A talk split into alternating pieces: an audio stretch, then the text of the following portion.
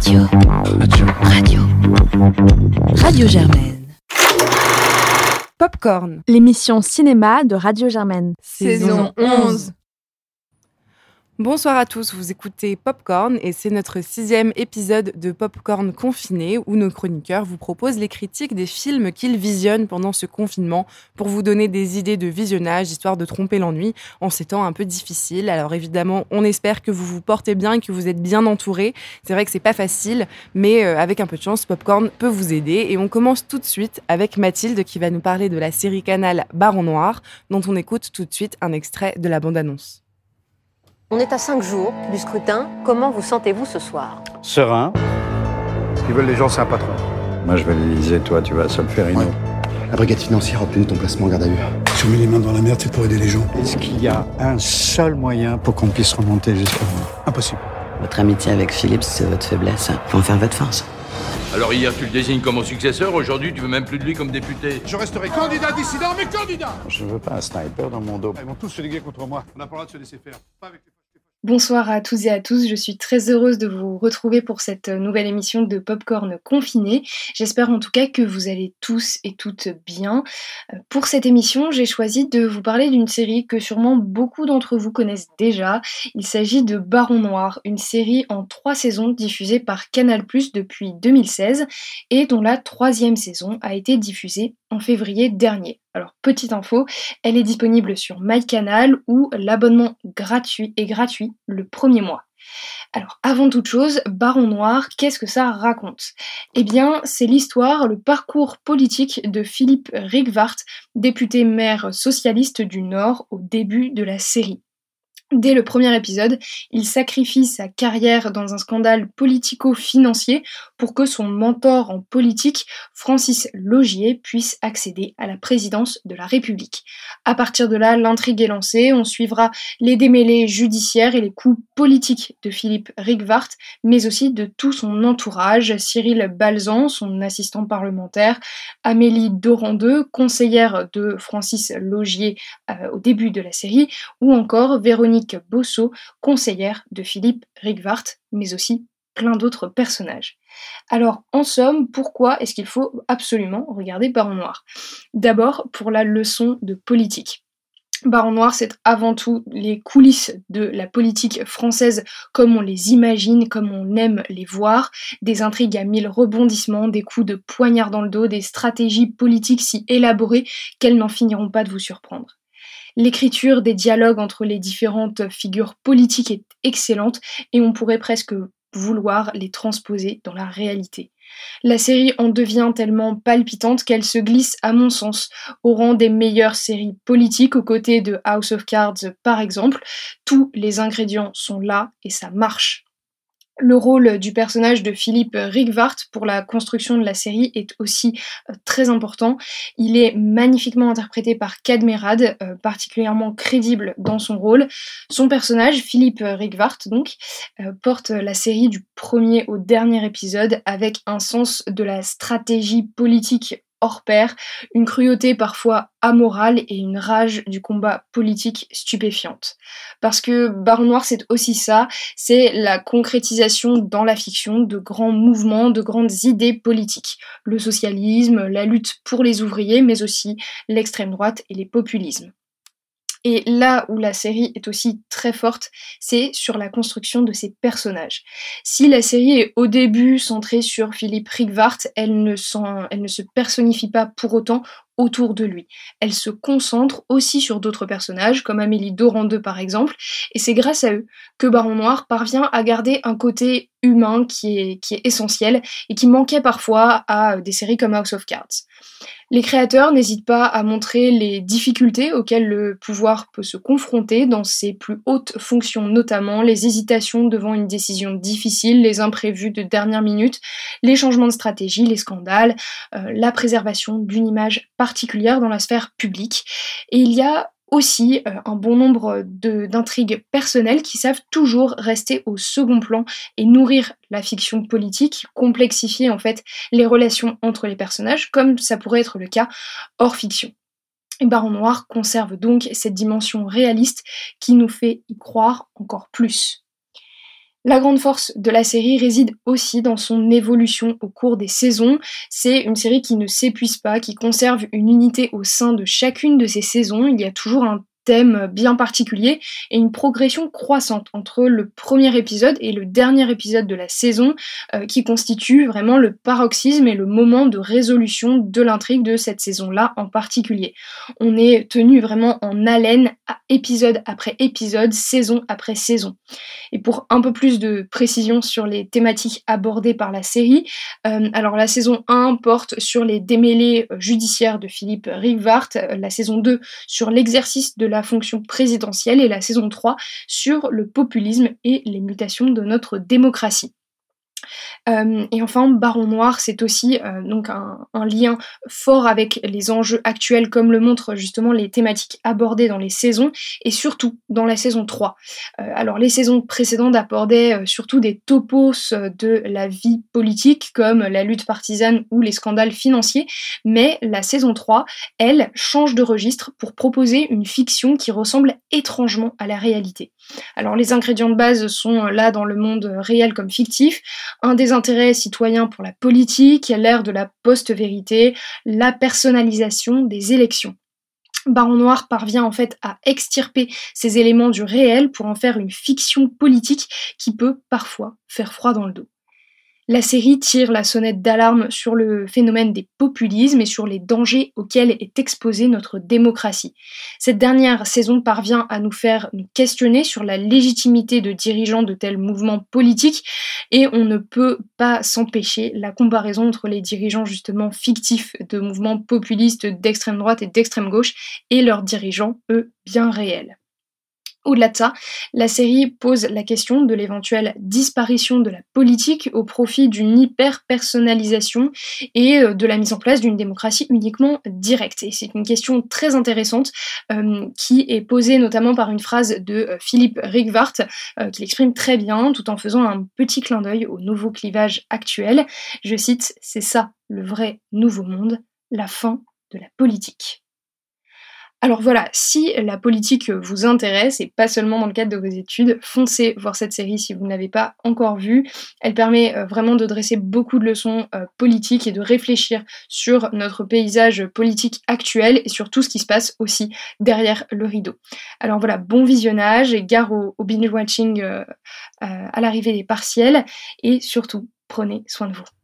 Bah, merci beaucoup Mathilde pour cette recommandation, effectivement, qui va certainement plaire euh, aux euh, élèves euh, étudiants de Sciences Po qui nous écoutent après le Bureau des légendes pour les fans d'affaires internationales la semaine dernière. Baron Noir, une série à regarder donc sur MyCanal.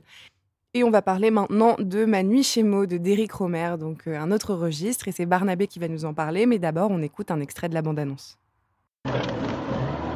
Je trouvais qu'il y avait quelque chose de bizarre dans son comportement. Il a des moments d'absence, de rêverie, comme s'il pensait à quelqu'un.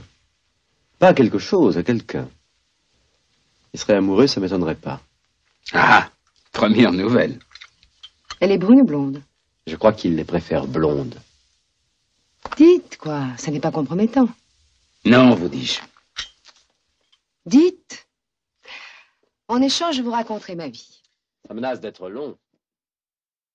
Bonjour à tous, ou plutôt bonsoir à tous. Il est 1h du matin et ça tombe bien parce que je vais vous parler de Ma nuit chez Maude d'Éric Romer.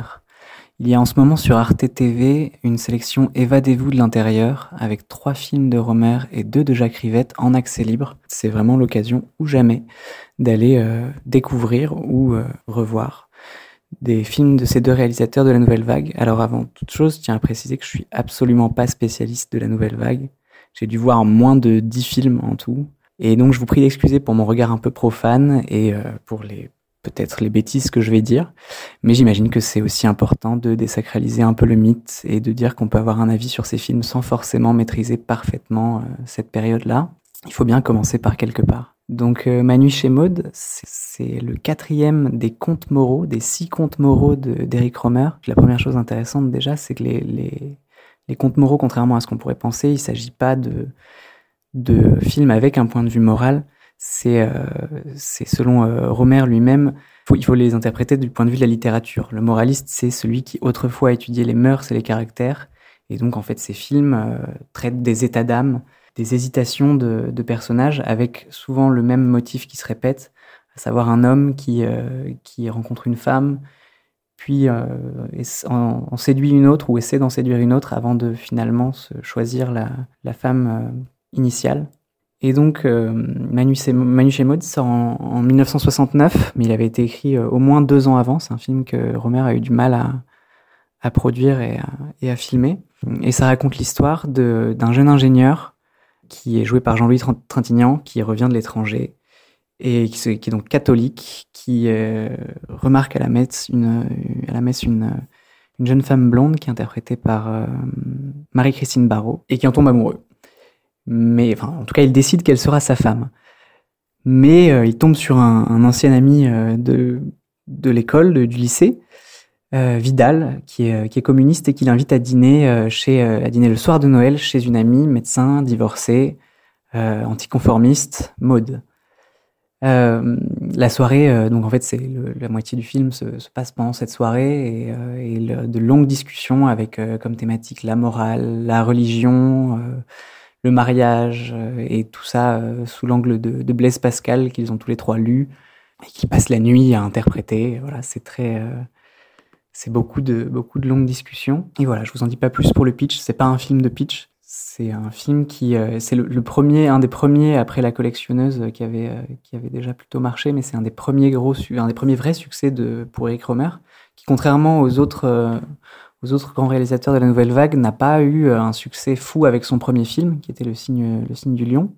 Et du coup, il a dû attendre quelques films avant que son talent soit reconnu à sa, à sa juste valeur. Et donc, Manu Chemod était un peu un, un film fondateur dans son œuvre. Et pour avoir vu deux trois films de Romer, c'est il est assez euh, assez caractéristique de, de son œuvre et, euh, et en cela c'est vraiment euh, déjà c'est un film superbe et extrêmement touchant, touchant, subtil, intelligent. c'est pour ça une, une superbe expérience et je trouve une, une très belle porte d'entrée vers vers le cinéma de, de Romer. Donc c'est un c'est un film qui est très écrit D'aucuns, euh, d'aucuns diraient bavard, mais en fait c'est euh, de goûts et de couleurs. Hein. Tous les films de Romer sont très parlants, et donc c'est des personnages. Les, les personnages euh, sont euh, en fait euh, en, en, introspection constante, et leur, leur dialogue, ce sont des personnages qui eux-mêmes se cherchent à se comprendre et se et sont en introspection permanente, ce qui les rend extrêmement intéressants. C'est des dialogues qui sont qui sont euh, fleuves et qui sont très écrits. Et euh, c'est aussi caractéristique du cinéma de c'est que c'est des dialogues très écrits qui, du coup, donnent une, impression, une certaine étrangeté au jeu des acteurs, qui sont euh, admirables dans le film, Jean-Louis Jean Trintignant et, et Françoise Fabien, Fabien notamment, qui est, vraiment incroyable. Et donc, en même temps, il se dégage une, espèce de justesse de, leur jeu et des dialogues tout en ayant cette ambiance un peu étrange faite de, de la poésie, de, ces dialogues ciselés qui, sont, euh, qui sont en fait très écrits. Au niveau de la réalisation euh, aussi, euh, on retrouve beaucoup d'éléments de, de chez. C'est filmé en, en 4 tiers, donc c'est un format qui est très carré, qui, qui, laisse, qui est extrêmement centré sur les personnages et qui en même temps a une certaine profondeur et qui permet de texturer l'espace et de jouer avec, avec l'espace entre ces deux ou ces trois personnages euh, selon, les, selon les séquences. Comme pour beaucoup de, beaucoup de ces films, c'est euh, filmé avec une équipe réduite euh, en 16 mm, avec, avec de, du coup en étant très léger pour être euh, en fait au plus près du, au plus près du réel. Il a, c'est un des premiers films sur lequel il a pu utiliser du son direct. Donc il y a cette volonté vraiment d'être au plus proche de, d'une certaine euh, absence de, du, de, de la technique et du, du tournage. C'est fait avec des moyens extrêmement réduits et pour être euh, au plus près du, de la vérité de, la vérité des personnages et de la vérité de ce qui de ce qu'ils sont. On retrouve dans cette volonté de réalisme le, fait qu'il y ait très peu de musique, que euh, que ce soit euh, oui en fait filmé quasiment comme comme du documentaire par moment. Et, et voilà. Et dernière chose à à retenir au niveau de l'image, c'est ce splendide noir et blanc qui est vraiment magnifique. Je sais plus qui était le directeur de la photo. Désolé, mais voilà, tout ça concourt à de ce film quelque chose d'aussi spécial et avec euh, avec euh, une histoire un peu euh, un peu hors du temps et du coup des personnages assez assez intemporels même s'ils sont dans une position sociale très identifiable très bourgeoise c'est ils sont dans cette espèce de cocon et et ça ça rend le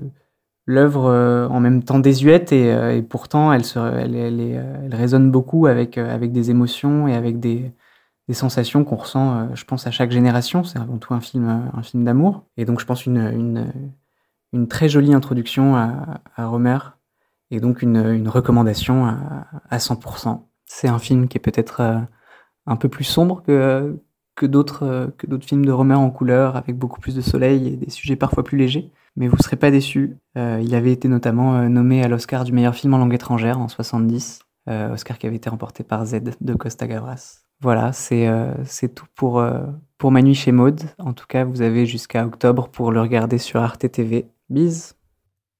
Merci beaucoup Barnabé pour cette critique. Donc on va voir sur le site de Arte, il y a aussi la collectionneuse donc d'Éric Romer et euh, le genou de Claire qui sont disponibles si jamais la nuit, ma nuit chez Maud euh, vous avez plu. Et c'est maintenant moi qui vais vous parler d'un film donc qui a été Grand Prix du jury en 2009 au Festival de Cannes, récompensé également par 9 Césars dont celui du meilleur réalisateur et du meilleur film en 2010. Le film dont je vous parle aujourd'hui, c'est un chef-d'œuvre que je n'ai découvert qu'hier, c'est Un prophète de Jacques Audiard et on écoute tout de suite un extrait de la bande-annonce. Et les deux petites salades là-bas, je vous ai pas oublié, hein Je vais t'enculer, là Pédé, va, putain Et si à l'intérieur vous connaissez du monde, amis, ennemis Personne, chef. Hé, hey, c'est toi le nouveau Vous voulez quoi, là عيد ميلادك مبروك يا أخي. Putain, ta gueule et tu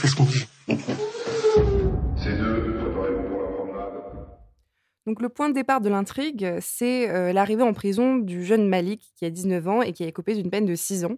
Et euh, donc on ne sait pas quels ont été les méfaits qui l'ont envoyé en prison, mais on comprend qu'il n'y a aucune attache. Et donc on va découvrir avec lui l'hostilité de l'univers carcéral, et ce jusqu'au jour où euh, le groupe des détenus corses qui semblent jusqu'ici régner sur la prison vont lui offrir un peu malgré lui leur protection en échange évidemment de sa soumission à leurs ordres. Et donc à partir de là, on va suivre l'itinéraire et l'évolution de Malik qui est brillamment interprété par Tahar Rahim et à quelles extrémités il va être poussé euh, aux enjeux moraux qu'il va devoir confronter, mais aussi à ses différentes rencontres et notamment avec euh, Riyad qui est interprété euh, non moins brillamment par Adèle Bencherif et qui va l'aider à apprendre à lire et écrire et avec lequel il va nouer une, une amitié. Donc si le thème est déjà prometteur, puisqu'il s'agit donc de l'ascension et peut-être de la chute au sein euh, d'un univers très particulier qu'est la prison, et que toutes les intrigues euh, et réseaux qui nous sont montrés sont vraiment euh, la marque d'un scénario remarquable, la réalisation est aussi très réussie, j'ai trouvé, puisque Audiard privilégie un réalisme, et c'est un réalisme qu'on peut voir souvent et qu'on peut trouver un peu superficiel dans les drames sociaux français de ces dernières années. Mais ici, il est vraiment subtil, les images sont magnifiques, on est très proche des personnages qui sont, qui sont filmés, on leur colle vraiment à la peau, on a des effets de mise en scène qui sont vraiment très réussis. Je pense par exemple à une des premières missions que doit effectuer Malik pour les Corses. Et donc, je peux pas vous donner trop de détails, mais c'est vraiment une scène de tension qui est extrêmement haletante. Et à vrai dire, tout le film est vraiment sous tension. C'est renforcé par un décor, donc bah, la prison, les cellules, et dans lesquelles les personnages, grâce à des plans donc, qui sont très serrés, occupent généralement tout l'espace et ça renforce vraiment la sensation d'enfermement.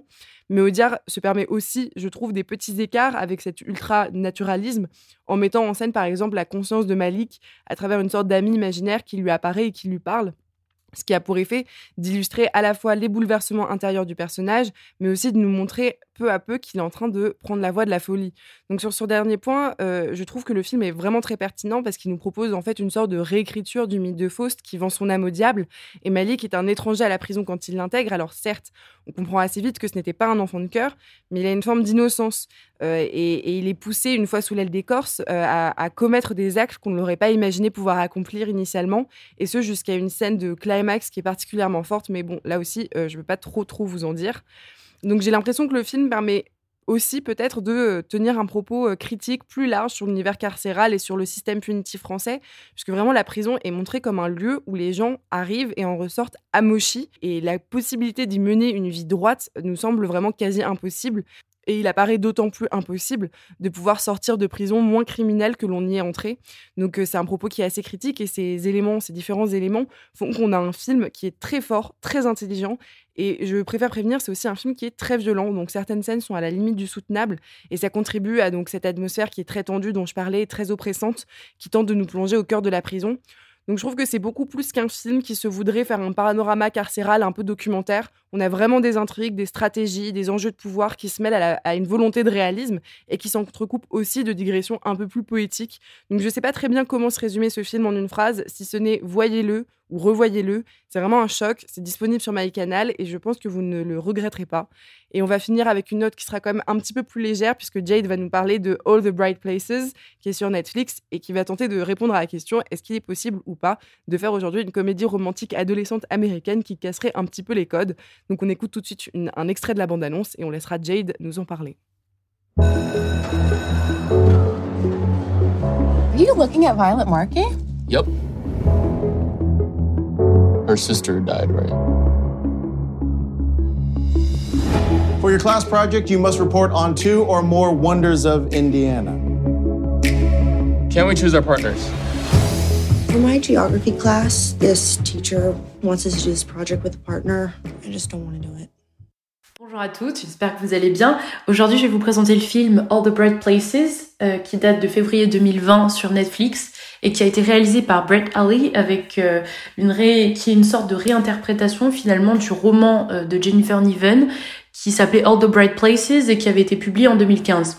Bon, ce qui est assez intéressant quand on s'intéresse à la différence euh, des traductions qu'on a quant au titre du film, c'est que le titre anglais All the Bright Places focalise davantage sur effectivement les liens dans lesquels les, les, lieux dans lesquels les deux adolescents vont évoluer et tisser des liens au cours euh, de la réalisation de leur projet scolaire, tandis que le titre français Tous nos jours parfaits euh, invite plutôt à une réflexion qui est concentrée sur euh, l'aspect philosophique du film et la nécessité de profiter de chaque instant et, d'en voir sa beauté.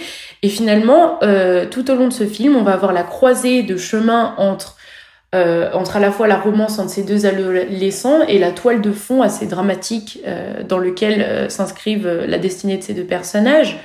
Bon, euh, donc d'un côté, on a euh, Violette Markey qui est interprétée par Elle Fanning, qui était sur le point de se suicider au début du film, et elle va être sauvée par Theodore Flinch qui est interprété par Justice euh, Smith. Et à partir de ce moment-là, Théodore va développer un attrait pour Violette, une sorte de coup de foudre, et il va lui redonner la joie de vivre à la suite du décès de sa sœur, qu'on apprend dès le début du film.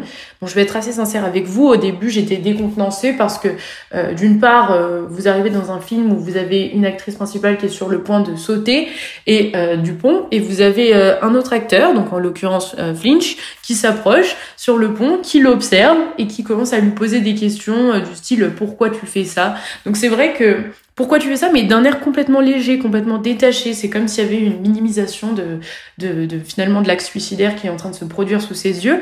Et, donc je pense que ça nous donne un peu des indices sur la tonalité assez légère qui sera adoptée tout au long du film et en même temps euh, poétique, bon, ce qui n'apparaît pas évident dans, cette situation-là, mais euh, qui sera utilisé pour bien montrer des problèmes beaucoup plus graves comme euh, les problèmes d'acceptation de soi et, qui, et aussi les troubles d'anxiété. Donc euh, au début assez décontenancé, voilà, on se demande vers quoi on s'engage, mais après au fur et à mesure qu'on commence à connaître les personnages, on est attaché et on s'attache aux univers qui sont qui euh, leur sont intrinsèquement liés. Par exemple, le personnage de Finch, on comprend qu'il essaye de lutter face à ses troubles d'anxiété parce qu'il est méprisé par euh, quasiment la totalité du lycée et il essaye simplement de, de trouver une sorte d'équilibre, de pouvoir un petit peu entre guillemets, je dirais, dompter ses émotions et, euh, il, voit vraiment ce soutien et cette compréhension de la part de Violette, comme elle, elle voit de la compréhension de la part de Finch par rapport à ce qu'elle ressent, par rapport au décès de sa sœur, et euh, aussi euh, par rapport à son désir d'isolement. Donc j'étais assez balistique, je me suis dit bon encore une énième romance. D'ailleurs je sais pas si nos auditeurs l'ont vu, mais le film Nos étoiles contraires qui avait été réalisé par Josh Boone en 2014 avec Shailene Woodley et Ansel Elgort qui est une comédie euh, romantique et qui euh, et qui effectivement euh, nous nous met face à un couple qui depuis le début entre guillemets a une histoire qui est empreinte de fatalité parce qu'ils sont tous les deux atteints du cancer. Mais voilà, on a à la fois on jongle entre le dramatique, le romantique. Bon voilà, là j'ai trouvé qu'on s'éloignait vraiment de ce constat-là et en grande partie parce que bon après je vais pas vous spoiler, mais la chute du film est vraiment incroyable, inattendue. Elle m'a vraiment bouleversée et croyez-moi ça me le cœur de ne pas pouvoir en discuter avec vous. Et d'un autre côté, c'est un film qui remet en cause en fait la vision qu'on a vis-à-vis des troubles de l'anxiété, qui suggère que le suicide c'est pas quelque chose de solitaire, mais plutôt un acte qui est collectif et qui résulte des personnes finalement qui vont avoir tendance à ignorer, voire se moquer en, essayant de calquer des, boîtes préétablies sur des personnes qui ne rentrent pas forcément dans, ces cercles. C'est ce qui, ressort effectivement du personnage de Théophile voilà, je vais pas vous faire le, le, le couplet philosophique de qu'est-ce que la normalité, mais je trouve que c'est un peu le seul personnage finalement qui agit par spontanéité, sans filtre et qui essaie pas de calquer une personnalité qui n'est pas la sienne sur, euh, sur ses faits et gestes. Donc voilà, c'est un personnage qui m'a beaucoup ému. C'est un film d'une grande poésie, hein, euh, qui, qui a, bon, bien qu'il y ait quelques moments un peu clichés avec les endroits magiques que Violette et Théodore décorent, découvrent, bon, je vais pas vous cacher, hein, trouver euh, une trouver un arbre par exemple avec euh, des chaussures qui sont suspendues qui est magnifique comme ça avec autant de couleurs ça apparaît fantastique. Mais d'un autre côté ça nous fait sourire et voilà ça nous fait du bien euh, d'avoir un peu des images positives. Donc voilà je vous ai donné un petit indice mais encore plein d'endroits magnifiques qui vont découvrir et je je vais vous laisser le plaisir de, de pouvoir voir ça. Après en dehors de ça j'ai vraiment un coup de cœur pour Elle Fanning comme d'habitude hein, elle me décevra jamais jamais depuis euh, Neon Diamond donc un film avec Elle Fanning bon qui est pas du tout dans le même registre pour le coup mais c'est vraiment euh, la fraîcheur, son élégance, sa pureté, sa sensibilité, voilà, via son joli minois et, sa timidité ravissante qui lui permet d'adopter à chaque fois un rôle avec une grande sincérité et euh, une grande transparence, je dirais. Donc euh, elle apparaît vraiment plus qu'appropriée pour revêtir les attraits des personnages qui sont brisés émotionnellement parlant. Donc je vous remercie pour m'avoir écouté. J'espère que vous regarderez ce film avec un regard beaucoup plus différent sur les troubles de l'anxiété et voilà, je vous souhaite une, bonne soirée, une bonne journée, une bonne matinée de là où vous êtes. Au revoir. Bah merci beaucoup Jade et merci à tous les chroniqueurs d'avoir participé à l'épisode numéro 6 de Popcorn Confiné. On espère que cette émission vous aura plu. Encore une fois, on vous souhaite de bien vous porter. On pense très fort à vous. On vous dit à la semaine prochaine et d'ici là, bonsoir.